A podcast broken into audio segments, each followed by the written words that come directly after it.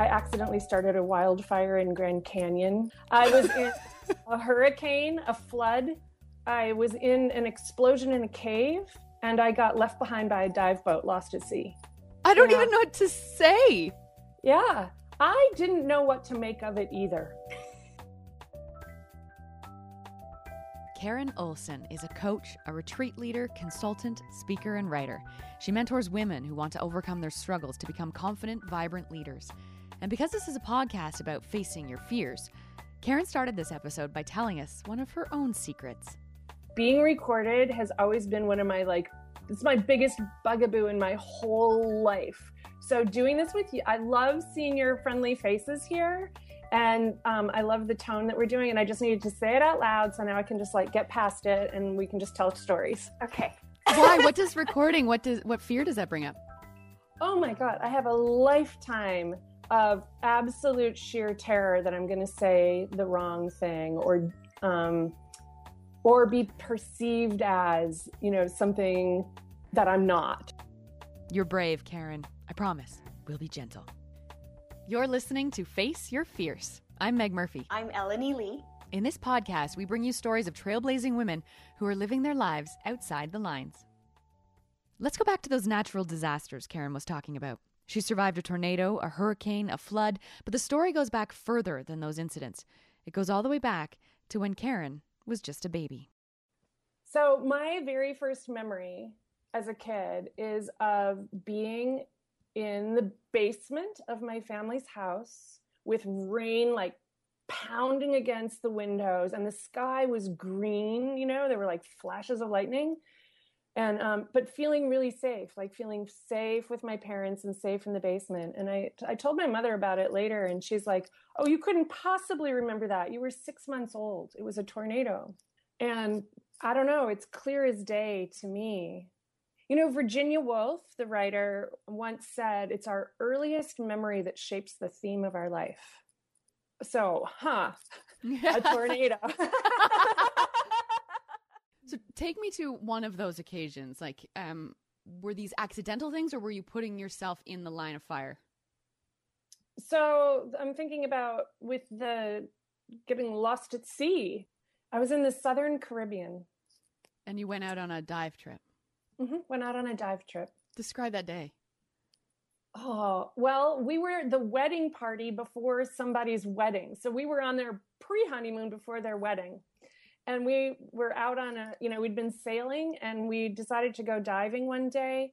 Boy it was choppy water. There'd been a storm the day before and so things were moving fast and the ocean was kind of choppy and i was really nervous because i wasn't a really experienced diver but they you know they were telling me it would be safe just come along. They did this drift dive which is the outside of a reef instead of the inside of a reef. So you're in the flow of the ocean instead of a protected place. And when i was i had this you know feeling like don't do it don't do it don't do it.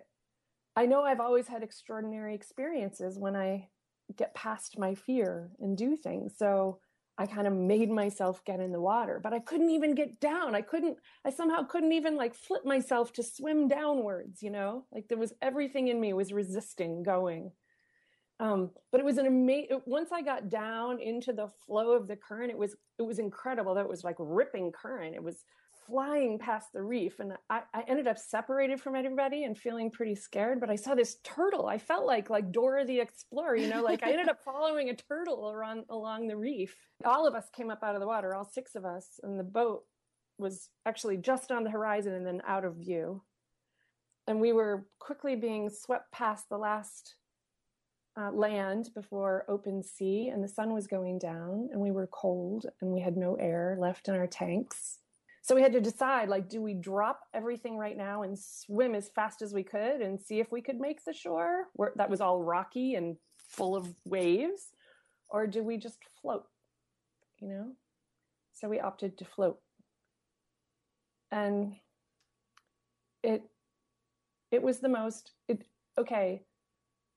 To me it felt like a week. It was only an hour. But that was like an hour of floating not knowing how we were going to survive the night What did you think about in that time? wow i thought the people that I loved were right at the forefront of my mind. I just kept sending them I love you messages. And the other thing was there were it's interesting there were two women in the group and four men that, were floating. And i'd say the men were having the hardest time. Um, the other women and i decided to just lock eyes. And we just said we are going to stay connected. We are going to keep this group together. And we just stayed. I'd never felt so bonded to another person before. And eventually it was quite a miracle. We ended up getting rescued by a retired British couple who'd been living on a boat. Wow. They, yeah. Have you stayed in touch with those people with whom you locked eyes? Yeah. Wow. Intermittently, yes. But there's like, I know that whenever we connect, there's just a instant bond.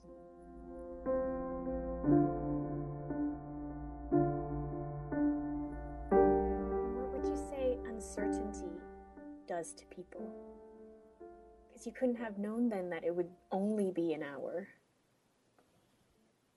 When you're not sure what's going to happen, there's, um, you can either go into like this fear, right? Like getting stuck and spinning. Or there can also be this sense of expansiveness um, where it's like, I am going to be in and experience and feel every moment of this. I think I had a combination of the two at that moment. right? But it sure did inform me moving forward that whenever possible, I wanted to step into expansion versus constriction. No, you can step into that, but that voice that you said you had before you jumped in the water that was like, you shouldn't do this, you shouldn't do this, and you pushed past it. Were you mad at yourself for that? Of like that was your protective voice telling you not to do this? Or or are you happy now that you're okay that you did it anyway? Two things. Um, one is I've worked really hard at my level of discernment so that I'm more aware of when there's actual fear going on or that I that I need to overcome versus there's a scenario out there that really doesn't look like a wise thing to go into. Mm-hmm. and so when you can tell those things, when you can like have some trust in yourself that you're like, I'm going to take care of myself. This is important. I'm seeing a pattern out here that doesn't look right versus here's here's an opportunity for me to grow. Mm-hmm. Big difference. So there's that that knowing that difference.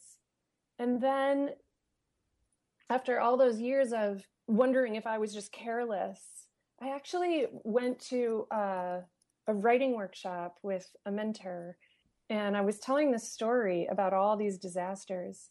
And someone said to me, the elements have had to get really loud to get your attention. Wow. And I I had like my entire body felt like it expanded at that moment. Like it made sense of my life in a way that I'd never, it was a perspective I'd never put on my life. Hmm. Does, do the elements need to get as loud now or do you listen earlier? I haven't had any disasters since then. Maybe you're listening earlier. Mm-hmm. I realize I've been given a really big gift at seeing nature's destructive patterns when we get out of alignment with them. And conversely, how we can be more in alignment with their nourishing, life giving patterns and that we can be conscious about how we design with the elements. Like nature is a beautiful teacher for us about being in a destructive cycle or a productive, nourishing cycle. How have you designed your life? Very much in alignment with my values. I used to have kind of a bigger, more high maintenance place to live, and I downsized to like a little, I have a little cottage in the city, and I have a little farm outside, so I can walk out and get really healthy vegetables every day in the summer and eat fresh food. And it's like good. I don't like going to the gym at all, I hate it, but I love going outside and digging in the dirt and moving plants around and like being fully engaged.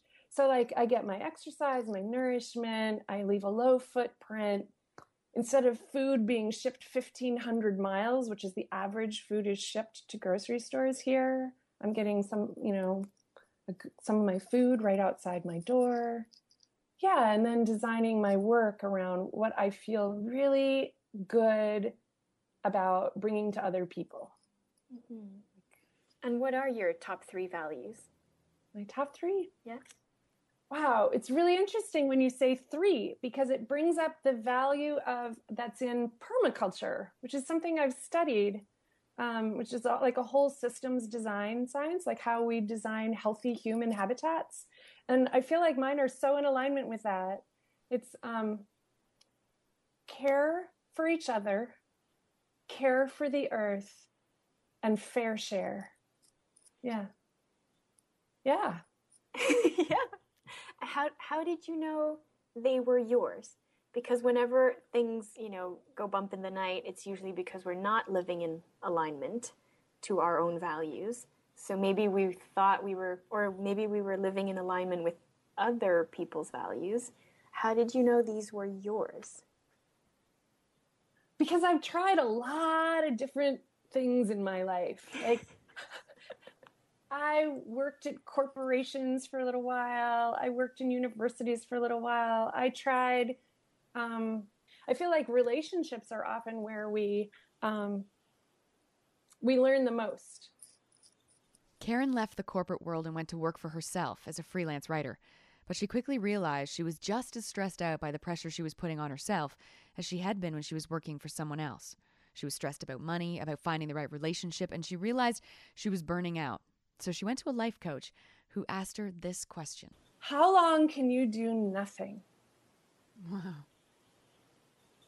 And I, I was like, uh, maybe two or three months. and she said, honey, I'm thinking four to six. You're so wound up and so attuned to what everyone else wants for you. I want you to wake up in the morning and really discern whether you want coffee or you actually want tea. So, what did that four to six months of nothing? What did nothing look like? Look like. Whoa. Well, I'd say I lasted two. so you're not good at nothing. no. but what what she said and what she said was, I want you to do nothing until you really hear what calls. I was living in Maine at the time, and I I didn't know many people there. I learned to I did learn to knit. I gave myself that permission. Like I was like, this isn't a really steep. I'm just gonna knit simple things. So I spent a couple months where I'd be like, tea or coffee. Which book do I want to read? Which yarn do I want to feel in my fingers? when I go for a walk today, which way does my body want to go? Hmm. It was really, really, really simple. And it profoundly changed the course of my life. Because after a couple months, I settled in enough that I I started to think, oh, there's something that's calling me. I need to go do it. I need to go do it. And that's actually when I studied, I decided to take a permaculture design course. So I kind of packed up my car and went to New Mexico for a couple months and studied permaculture on a buffalo ranch. And it just it changed everything about how I see the world and think. What is permaculture?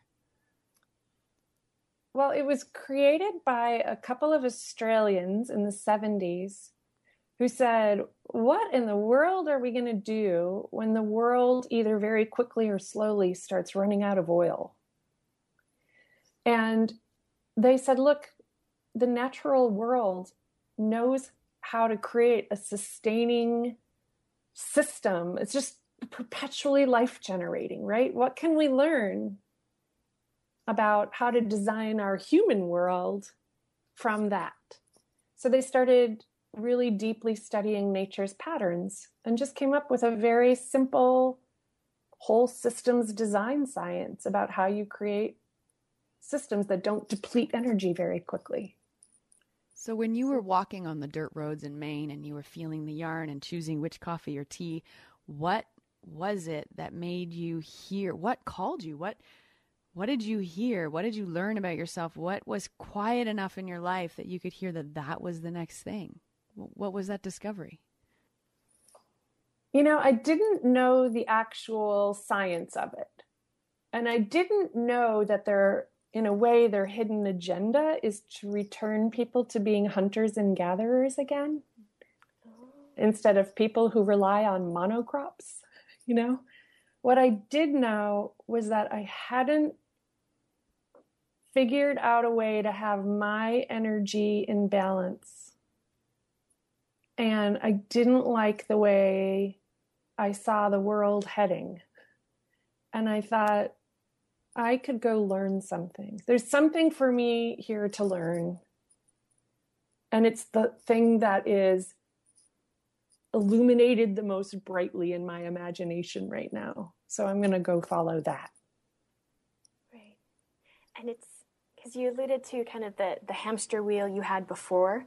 And then when you had your own business, you, the hamster wheel got recreated. Yes. And so when we talk about coloring outside the lines, it's that not everyone would have stopped and listened and paused. So, what would you say is the one gift of coloring outside the lines? And is there a cost to coloring outside the lines? Mm. I don't know if people, how people refer to it as soul or spirit or um, there's an awakening and an aliveness and like this expansive feeling when you can follow what feels really true without worrying about what other people are going to think. The cost is that I think it takes sometimes more time and patience to find your own way. When you forge your own path, it just takes more time and willingness to risk.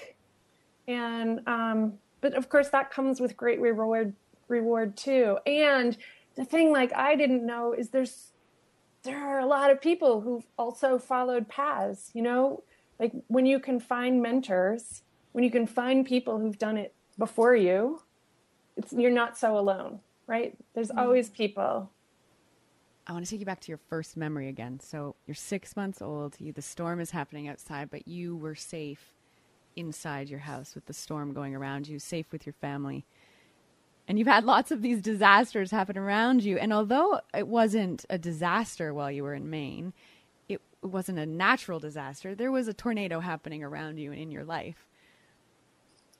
Mm-hmm. I think it's so interesting that a real disaster can be less scary than the feeling of losing yourself. Yes.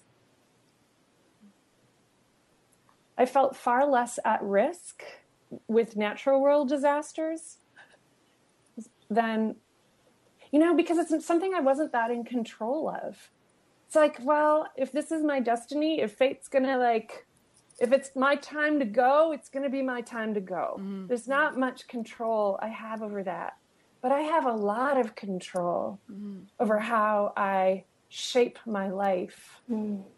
right? And the decisions and choices i make. And i but i think taking responsibility for those choices is often what's really a difficult step to it's difficult to do that. So what's what's next for you? What are you working on? Oh. i am so excited about the things i have coming up well i have two books i'm working on um, one is about the elements and like how we can pay attention like this notion of having energetic literacy. That's what I keep thinking of it. Like, if we could have energetic literacy, we could be so much more aware of what works for us and what doesn't, and how we shape a, a better life and world. I realized I ended up meeting so many different people who shaped how I think. So I'm writing a whole a book about like accidental spirituality, about like how people shaped my life through these brief encounters out in the world. I'm so excited. I just launched my new website. Um, yay! Yay! so I'm working one on one with people, coaching and mentoring. And I, oh, I'm doing a primal leadership retreat in the Boundary Waters Canoe Area Wilderness this summer. So taking women out into the woods um, to work on instinct and intuition. Yeah. Well, you've got all kinds of free time then. you know, and it all energizes me. It's yeah. Like it feels so good. And I'm so glad I was so patient with myself to make it feel right.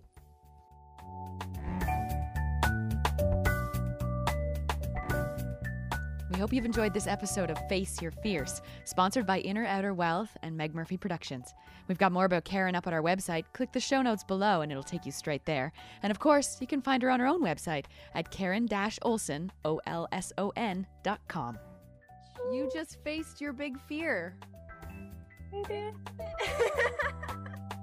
Thank you for making it so fun.